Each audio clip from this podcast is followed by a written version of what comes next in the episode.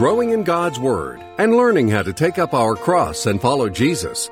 This is Crosswalk from Cross Culture Church in Raleigh, North Carolina. Billions of people choose to let Satan steal from them and they reject what God desires to give to them. What does it feel like to be on the battlefield? Perhaps some of you joining us today have served in our military. Some of you know firsthand what it's like to face the enemy in battle. Well, on the spiritual battlefield, we all face an enemy who wants to destroy us, and as you'll hear today, his strategy may surprise you. The enemy's strategy for your defeat, in one word, is you.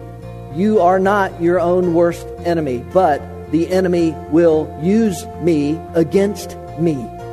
Hello and welcome to Crosswalk. We are nearing the end of our series entitled Alone. We've been looking at biblical characters in the situations that they've faced alone. Well, today we come to the last character in our series, and I can't think of a better one to finish with. How do I live like this? How do I live a victorious life in the battles that I face, the enemy that I face? If we're going to do that, then we best look at, you've probably heard of him, his name's Jesus.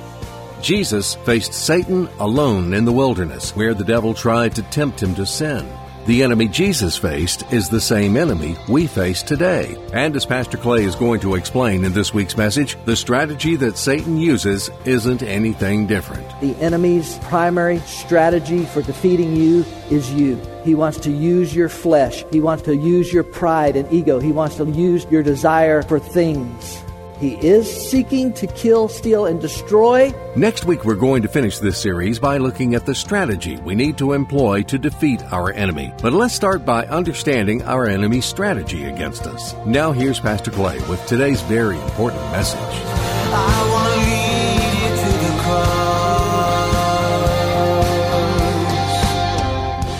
Have you guys ever heard the phrase, that guy is his own worst enemy? Or, or that lady is her own worst enemy? Maybe you even uttered it or, or spoken it. Maybe somebody's spoken it into your life. that guy is his own worst enemy. Well, we're not. You're not your own worst enemy. Satan is. Satan is. As we'll talk about today, uh, Satan may work in our lives or use us in a way that, that makes us feel like we're our own worst enemy. But we're not. We really have another enemy. We really do. His name is Satan, the devil. Uh, he goes by several other names. He was originally Lucifer, an, an angel of light, an archangel who fell because of his pride but he is a real enemy. And he is, in, in the sovereign plan of God, he is still loose in this world, and he is still working, and he is still operating. Jesus said this in John chapter 10 The thief comes only to steal and kill and destroy. I came that they may have life and have it abundantly. It's quite a contrast, isn't it? The enemy the thief, in this context, referring to Satan, the devil, comes only to steal, to kill, and to destroy, to, to steal your joy, to, to destroy your family, to kill your hope and purpose and promises for life. Now, some of you might be sitting there thinking, geez, Clay, aren't you being a little over dramatic? You, but you're, you're probably right. Me and Jesus are probably blowing this whole enemy thing way out of proportion. it, it is, it, is, it strikes me as ironic that Satan comes only to kill, steal, and destroy your life, and Jesus came to give you life.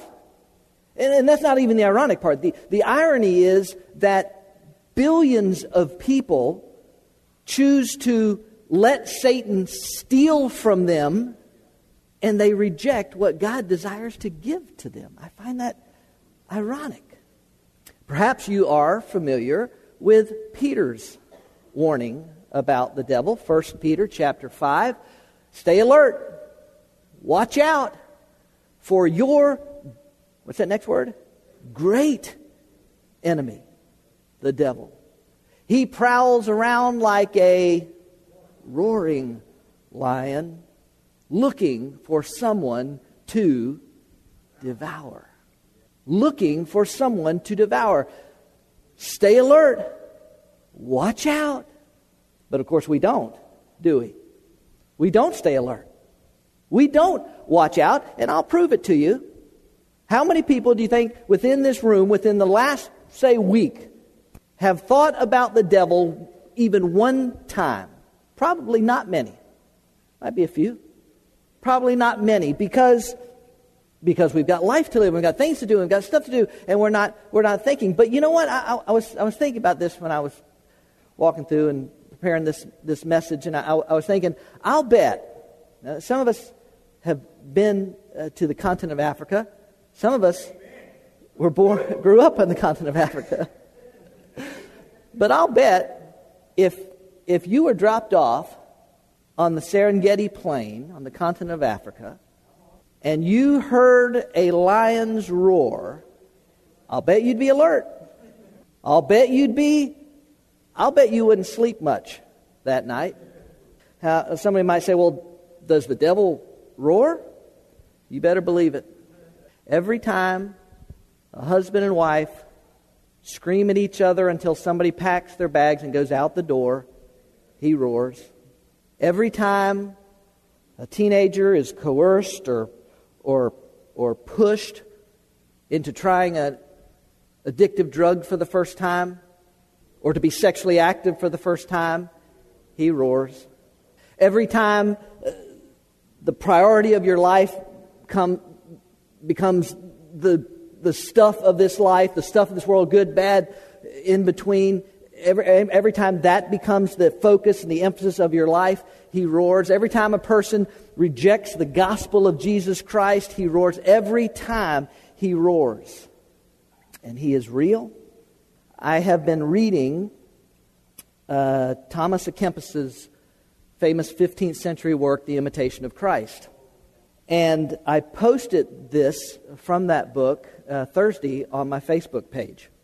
The devil takes no sleep and the flesh is not dead yet. So don't stop getting trim for the fight. You have enemies to the left and right of you, and they're always on the watch. They're always alert to opportunities to pounce. Are we alert to what's going on in our lives and the attacks that may come into our lives? Uh, in, uh, I want to ask you a question as we're getting started uh, this morning. In Romans chapter 8, the Apostle Paul just makes this bold, brash declaration. Romans chapter 8, verse 37, he says this. He says, But in all these things, and if you go back and read the context, Romans 8, he's listing all this stuff that, that, that can't separate us from the love of Christ. But in all these things, we overwhelmingly, what's that next word? Say it again, please. In all these things, we overwhelmingly conquer through him who loved us. Through all these things, through but in all these things we overwhelmingly conquer through him who loved us. If you are in a relationship with Jesus Christ, if you've come to the place where you've accepted Him, recognized your own sinfulness, your need for a Savior, uh, accepted His sacrifice on the cross as the only forgiveness and, or redemption for your forgiveness, uh, your adoption into the family of God, if you have if you have made that choice, that decision in your life, you are a conqueror in Christ. My question is this Do you live like a conqueror? That is the question. Do you live like a conqueror? In other words, if you are part of the family of God, you are a conqueror because he is a conqueror. Because Jesus Christ conquered death, hell, and the grave. I know you've probably heard this a million times, but because Jesus conquered death, hell, and the grave, because he is a conqueror, you are a conqueror. Praise God. Hallelujah. Jump a pew.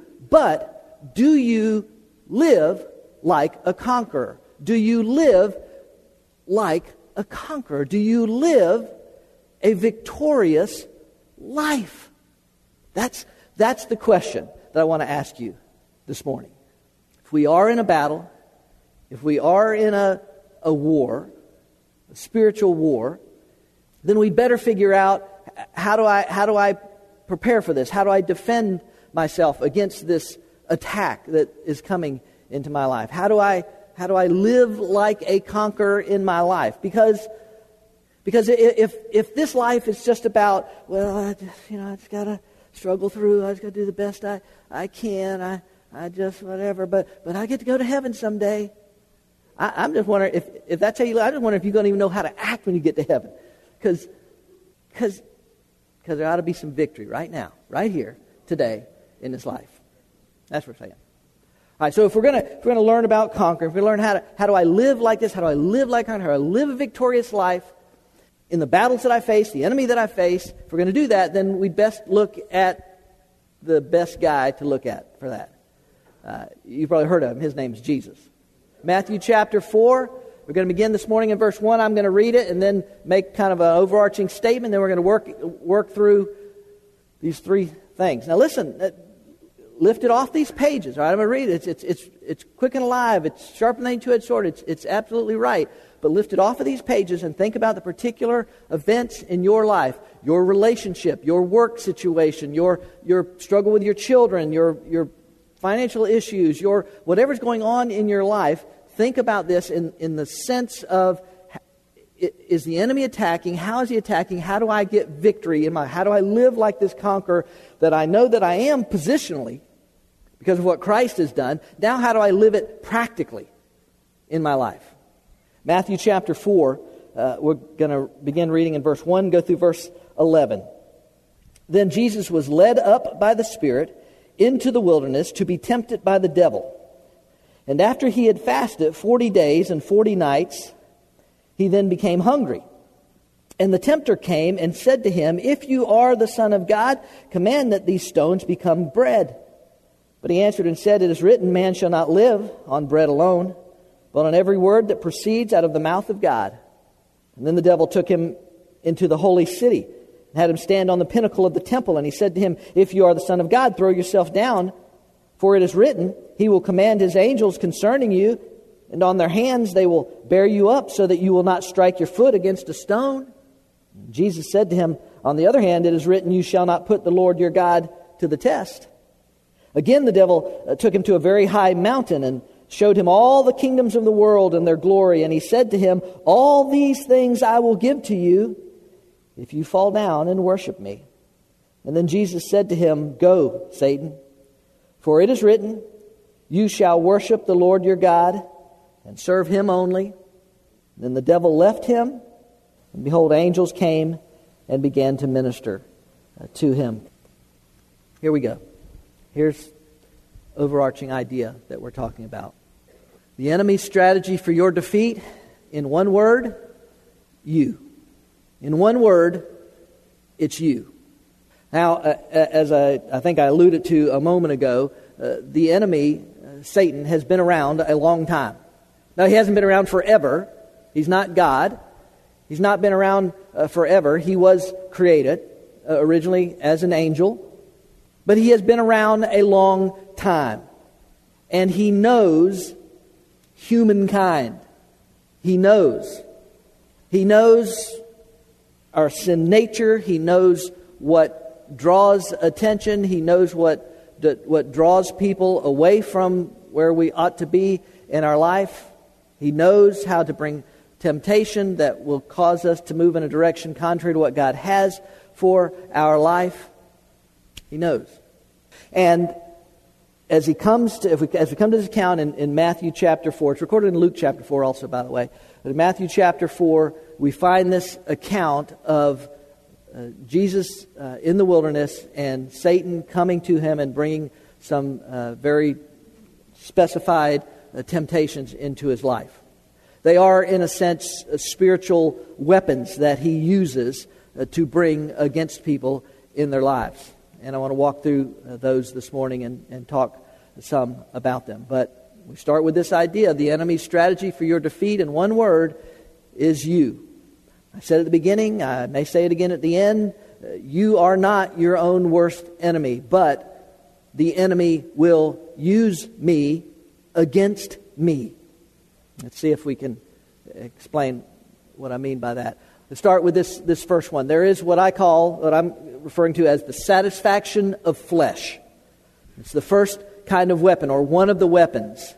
By the way, I don't know if, I don't know if you could say that this is an exhaustive list of, of what all, but, but I think you'll find that most every work or temptation that comes into your life is going to come into one of these areas of your life. This is the satisfaction of flesh. In verse uh, 2 and 3, again, he says, And after he had fasted 40 days and 40 nights, he then became hungry.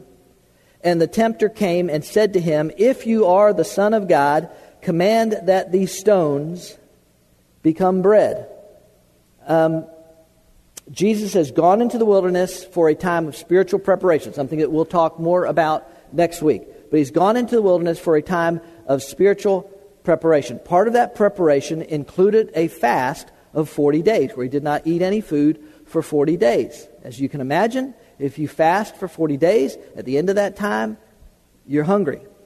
By the way, when Matthew says uh, there in verse 2 that uh, at the end of the 40 days he then became hungry, he's not saying that Jesus wasn't hungry at day 5 or day 25 or day 33. What he's saying is, is that uh, when he came to the end of his fast, uh, uh of that time, he obviously, naturally, of course, was hungry, and then the enemy came and brought this attack against him. One of the things that uh, we need to remember about Jesus is that he was a man.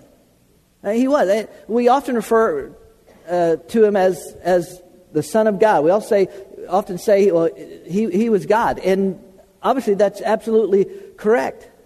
But he was also a man. He was the God man. Now, I know it's impossible in our finite minds to figure out exactly how that works, but the point that I'm making is, is that he knew what it was to be hungry. He knew what it, it felt like to be tired. He knew what and experienced pain in his life. He was a man. And at the end of the 40 days, throughout the 40 days, sure, he's hungry and he needs to eat. And Satan comes to him and he says, Well, if you are the Son of God, or since you are the Son of God, can could possibly be translated, why don't you just turn these stones into bread and, and just eat? Now let's just let's just cut to the chase. He is the Son of God. He can turn stones into bread. That's not a problem for him. He is hungry and he will need to eat physically. The problem comes in with the fact that what Satan is attempting to do is to turn Jesus' focus away from the spiritual and to the natural, to the fleshly, to distract him. Remember why he went out there? To distract him from the priority and to, and to focus more on meeting my own fleshly needs. I think I meant to say this earlier and, and I forgot, but, but the enemy's uh, strategy, his, his, his, his strategic goal is always the same. I think I put something on the screen. Enemy's strategic goal is always the same. It is to take your focus off of God. It is to take you, figuratively speaking, it is to take you from here to here. This, my life, the world, all that's happening, the, the, the car broke down, the, the, the bills aren't paid, uh, my husband's being a north end of a southbound mule. He's, he's not, you know, uh, all the stuff, right? That's his goal. That's his goal, to, to, to go from here. If, I, if I'm living in this place where, God, my focus is on you, I mean, I've got my stuff to do, right? I got to go to work. I got to, I got to do this. I got to, what, it's doing that stuff, but it's living in this spiritual reality where, where, I'm, where I'm focused on him. Satan wants to change that. He wants to focus it on here, on, on this, on what I need, and, and, and how I'm. You understand? That's the problem. It's moving from the spiritual to the flesh. That's now listen, here it is. You can take virtually any physical, fleshly, material need, want, desire that you have, and you have them, right? We have them. You can take virtually any one of them, and you can see how Satan can take them and distort them and, and use them to turn you away from your focus on God. Uh, for instance, we, we all get tired, right? You, you, need rest. You need, to, you need to sleep. Satan can distort that, can actually distort that so that we become uh, we, we can become lazy or indifferent or whatever. Or I, I, just I can't I can't do it. I'm I'm just too exhausted. He, he can he can do that. In the area of most of us have uh, a, a, fleshly, a material desire for uh, physical, sexual, and emotional uh, intimacy and connectedness. That's a God given thing. That's, that's, it's not, not, not a bad thing, it's, it's a good thing. But Satan takes that and he distorts it and has used it to distort it and, and to, to convince millions to, to, to take this very powerful thing that, that physical intimacy and emotional connectedness, to take this very powerful thing and to use it outside of the boundaries for which God created it. To be used within the confines of marriage between one man and one woman. It's a physical desire or need or that you have, and Satan takes it and he distorts it. He says, "Oh, essentially, what he did was, it's you know, you, you it's, it's your body. You feel you, you should, you should, right? Uh, one of the more disturbing survey records that I have seen in the last ten years showed that a majority, a majority of uh, millennial age people identifying themselves as Christian. Okay, so we're not talking about just all millennials, you know, a majority of millennials identifying themselves as Christians believe that physical intimacy, connectedness, sex, what, whatever you want to feel comfortable saying, uh, that, that ought to be practiced by any person, anywhere, with any person, in, in any way, uh, without any restraints or confines whatsoever. Because, and here, here's the motivation for it, because we all need love. Right? We all need love. It's a physical, fleshly, we do. We all need love. And, and so we, we have the right to experience that in, in, in however we choose because it's, it's, it's, our, it's our right to do so. You, you, you deserve it. That's, that's the mantra of the culture in which we live. It's, you deserve it. That is essentially what Satan said to Jesus. Hey, Son of God, you hadn't had anything in 40 days. You're hungry. These rocks, they, they, you, you can make them into bread and, and you, can, you can eat it. And he certainly could, but that wasn't the point. The point was that he's turning him away from the spiritual. He's trying to turn him to a focus on me, on the flesh, on whatever. So you think about that in terms of your life and where you are in your life and, and how, how the enemy can use your flesh against you in, in contrast to whatever God says about a particular subject in his word. You understand what I'm saying? It's, it's this, the flesh. Okay. Uh, here's another one distortion of false theology. The distortion of false theology is what I'm calling it. Verse 5 and 6.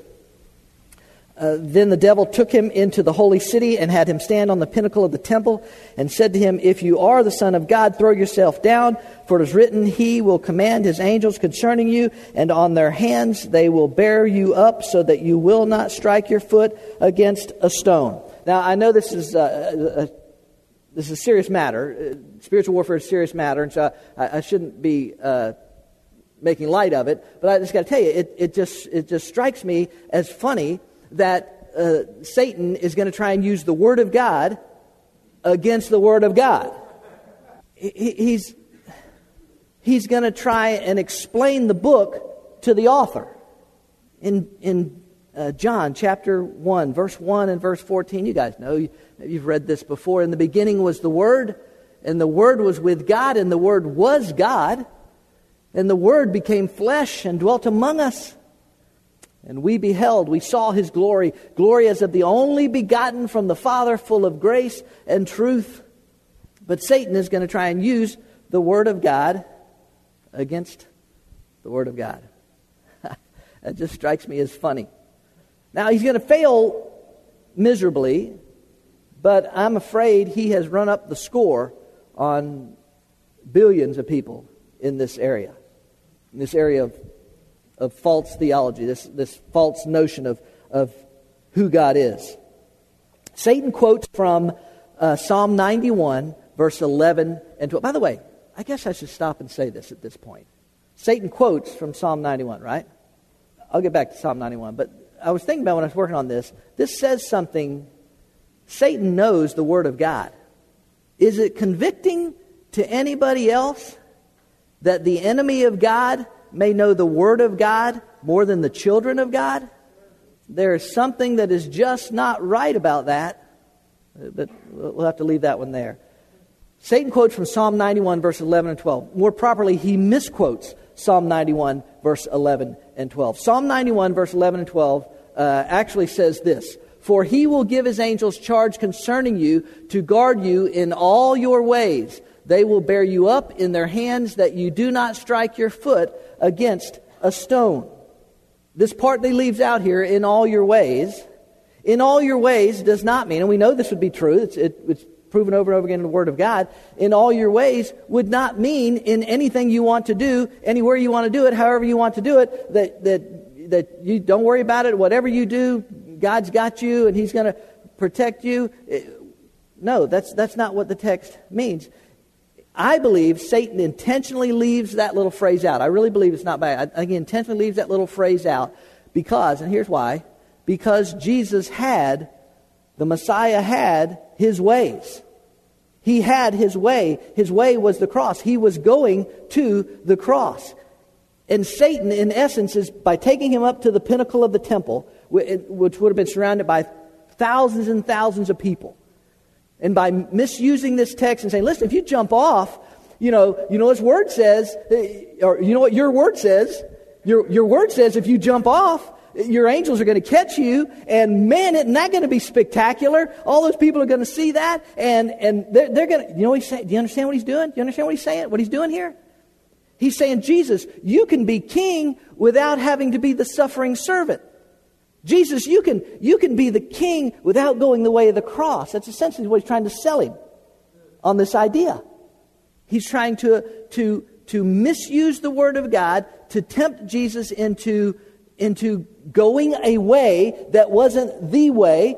Jesus had said it from the beginning. He'd been saying it all throughout his ministry. God had declared it throughout his word that he was going to send his son to be the, the payment, the sacrifice for our sins. Oh, yeah, oh, listen, you can just bypass all of that stuff. Come on, just, just leap on off. You, you know what your word says. Your angels are going to catch you, and, and then you'll be famous, and, and everybody will recognize you as, as the Messiah. Now, listen, next week we're going to get it, we're going to get to Jesus' response in each one of these and how we apply them. But do you understand? This is what he does. Theology is basically what we think or know about God. That's, that's, essentially what theology is. And Satan has been distorting what you and I know or think about God from the beginning. He distorted Adam and Eve. Do you remember back in the garden? He distorted Adam and Eve's view of God and convinced them that God was some kind of egomaniac tyrant that didn't want to share his, his power and his glory with, with anybody else. That's essentially what he, what he convinced Adam and Eve of. He has convinced billions of people that God wants you to work for your salvation. Go earn it. Climb enough steps on your knees or, or, or count enough rosary beads or, or give enough money or make enough pilgrimages or uh, on and on and on. Billions have bought into this lie. He has convinced far too many people that God, God doesn't even care about you. Look, look, look, this happened in your life. Oh, they talk about a God of love. No, he's not. A, look, how could he? Distorting the view. That's what he does. That's who he is. Lying, distorting the view that we have of God. So that we begin to doubt or, or not be sure or wonder or question is, is God there? Is God working? Is it, he is a master at this, this distortion of theology. So, we'll get, like I said, we'll get next week to how we respond to that. But you can probably get a pretty good idea right now that, that if I know God, if I know who He is, if I, if I get into His Word and I know His Word, then, then I recognize when something comes at me that's not a reality about who God is. Okay, real quickly, one more idea uh, this morning, and it is what I call attraction of possessions verse 8 and 9. Y'all all right? Verse 8 and 9. Again, the devil took him to a very high mountain and showed him all the kingdoms of the world and their glory. And he said to him, All these things I will give you if you fall down and worship me. By the way, um, I mentioned this, I think I mentioned earlier that this account is also in Luke chapter 4. It's in Matthew 4 and it's in Luke chapter 4. If you read Luke's account, you will, you should perceive a supposed discrepancy, a, a conflict, a contradiction in the Word of God that, that people have tried to use ridiculously. That's my own opinion, but that's. Anyway, anyway, uh, in Luke's account, the, uh, the temptation we just looked at, where Satan takes Jesus up to the, the pinnacle of the temple, and this one here, where he takes him to a high mountain and shows him the kingdoms of the world, in Luke's account, they're reversed. Luke lists taking to, going to a high mountain first, and then the pinnacle. So some critics have said, there you go, see right there? That's an obvious error in the Word of God. no, not. And any elementary study of Greek grammar would tell you that. You see, Matthew uh, uses uh, the Greek word palin, which is properly translated uh, then or again when he moves from one temptation to the next. Luke uses the Greek word kai, which means and, which does not necessarily denote a chronological order. Matthew's may, then or again, could possibly be a chronological order. Don't know for sure, but it could be a chronological order. Luke uses and, and and is not necessarily chronological order. It's the difference between like, for instance, let's say if you asked if you asked me and Cindy what we're going to do on vacation. If you ask me what we're going to do on vacation, I would say something like, uh, we're going to hang out at the pool and we're going to play golf and we're going to do some shopping and we're going to uh, go to this restaurant that we heard about and we're going to play some golf and uh, we're going to, right? If you ask Cindy what we're going to do on our vacation, she's going to say, on Monday morning at 10 a.m., we will have breakfast. Then we will proceed to the mall. At 12:07 we will have lunch. Then we will go hang out at the pool until until about until six o'clock. Then we will go to a restaurant that we made a reservation for. Then on Tuesday, do you see? You see now I'm, I'm, I'm being funny. Cindy's not that about. She's much better than she used to be. She's okay now with just like hanging out, hanging out. She's she's she's out of, she's out of town right now. So I say, I hope she's not watching on Facebook right now, on Facebook Live. But because she's not she's not that way. I mean she's she relaxes. But you see what i'm saying? There, there is no there's no contradiction in the word of god. Uh, there, there's not. So anyway back to the temptation.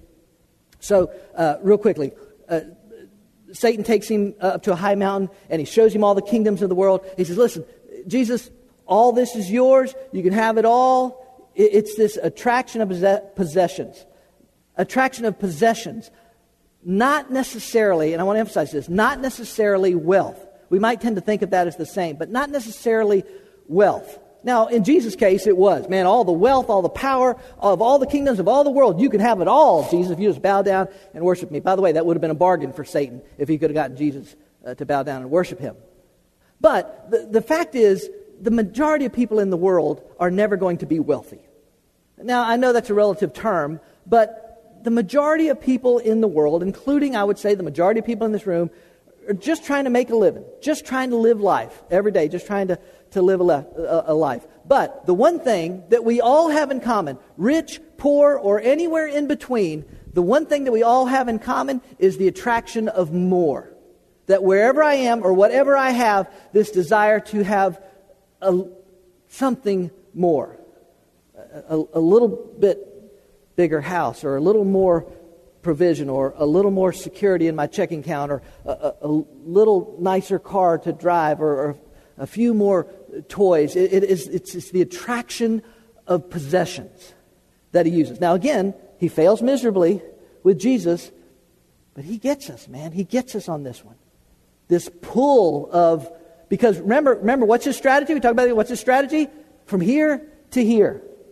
And and I don't know anything that pulls me down faster to, to, this, to this plane than the pull of possessions.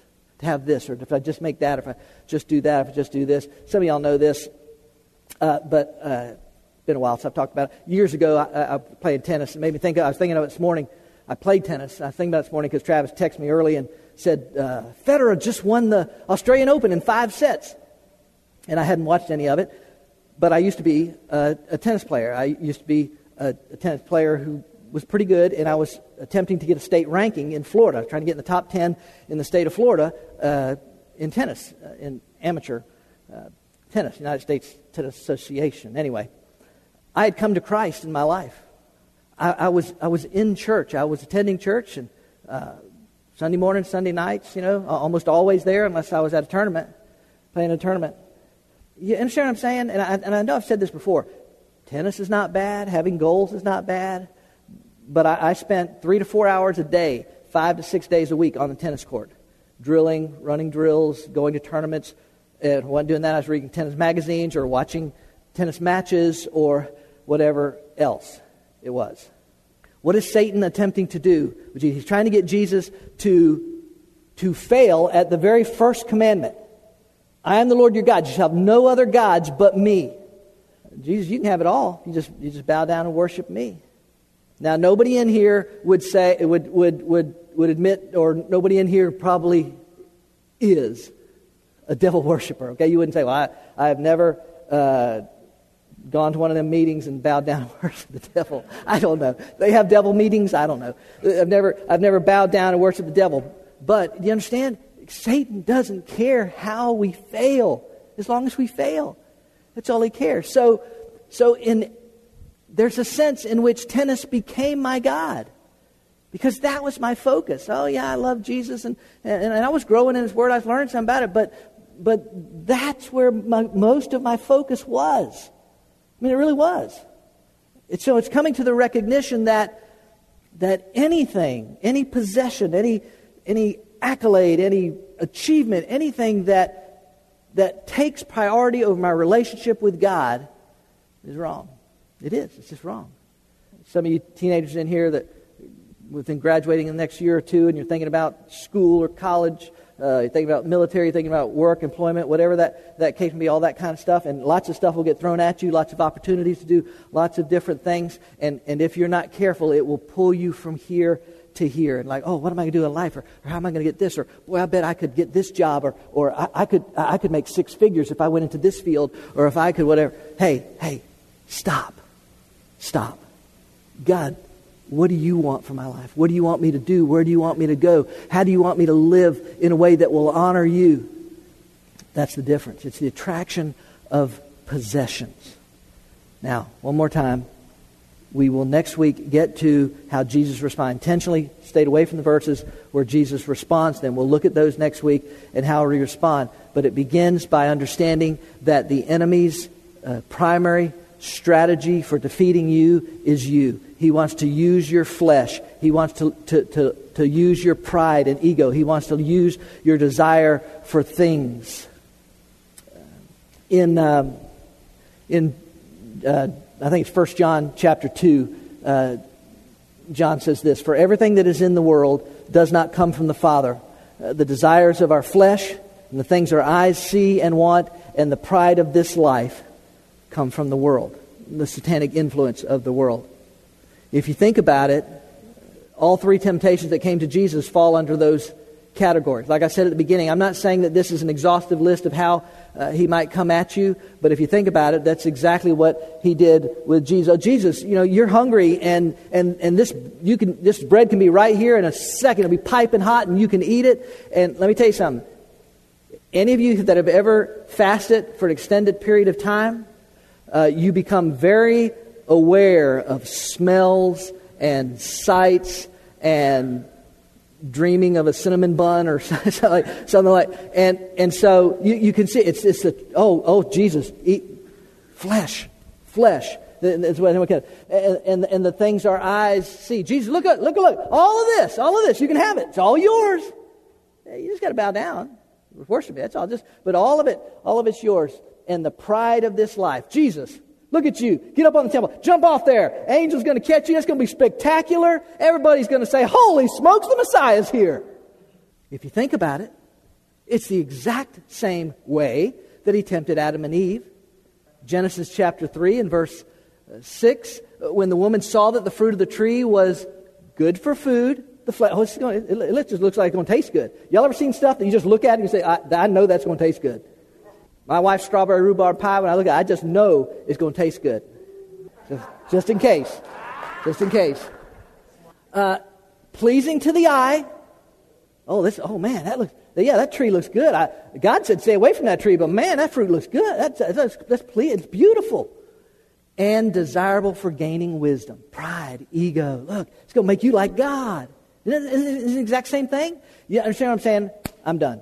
Here's what I'm saying Satan's tactics in thousands of years have gone virtually unchanged. And the reason is they don't have to. We're still falling for the same stuff. He's still attracting our flesh. He's still attracting us to possessions. He's still, he's still reaching into our, our pride and our ego and he's saying, hey, c- come over here, do this, try that. You're going to like it. He is real. He is there. He is working. He is seeking to kill, steal, and destroy. Next week, the answers. But let me leave you with an encouraging word. Uh, 1 John uh, chapter uh, 4. You are from God, little children and have overcome them, because greater is he who is in you than he who is in the world. You are a conqueror. You can live like a conqueror. Are you ready? Well, as Pastor Clay just shared with us, Satan's strategy hasn't changed much since the beginning. He wants to use us, our flesh, our desires and wants, our pride. He wants to use it to turn us away from our God. Satan didn't have any luck with Jesus, but unfortunately, he's having a lot of success with many men and women today. Next week, we'll look at our strategy for defeating our enemy. But as Pastor Clay explained in today's message, a good place for us to start is to recognize our enemy's strategy against us. Doing battle can be hard, and sometimes it can feel like we're losing the battle. But remember, greater is he who is in us than he who is in the world. We're glad you joined us for this week's message on Crosswalk. Pastor Clay is the author of the book I Get It Discovering How to Really Live in the Promises of God. My prayer is that God would use it to help some people understand a few things about what it really takes to live in the promises of God. God wants you to live a life of peace and purpose and meaning and hope and fulfillment and contentment. He wants you to live a life without fear and without anxiety. Many people at some point in their life feel disconnected with the type of life and faith they read about in the Bible and what their lives look like on a daily basis. What is it that we're missing? What is it that we're not getting? If I'm not really living in the promises of God, why is that? That's what this book explores. I Get It is available online in electronic versions for the Nook and Kindle, as well as paperback from Amazon.com. And ask for it by name at your favorite local bookstore. You can go in bookstores and just say, hey, uh, have you got a book in here uh, entitled I Get It from Clay Stevens? They can order this book out of their catalogs that they get. Get your copy today. Discover the promises of God and the steps you need to take to get it. And join us here each week online for another Crosswalk message. God has invited us to know Him through His Word, the Bible, a perfect record of God's revelation to man and applicable for every area of our lives. And if you're in the Raleigh area, we invite you to be a part of Cross Culture Worship. We meet at 1030 every Sunday morning at the Leesville Road High School, a mile and a half south of I-540 exit 7. We're a church, but instead of religion, we're about relationships, and instead of rituals, we practice realness. Our desire is to be used by God to show people that a life built on the finished work of Christ on the cross is where they will find what they're searching for. Learn more about us, who we are, what we're about, what we do, and what we believe. Visit us online at crossculturelife.org. I'm not the water, I'm not the bread, but I know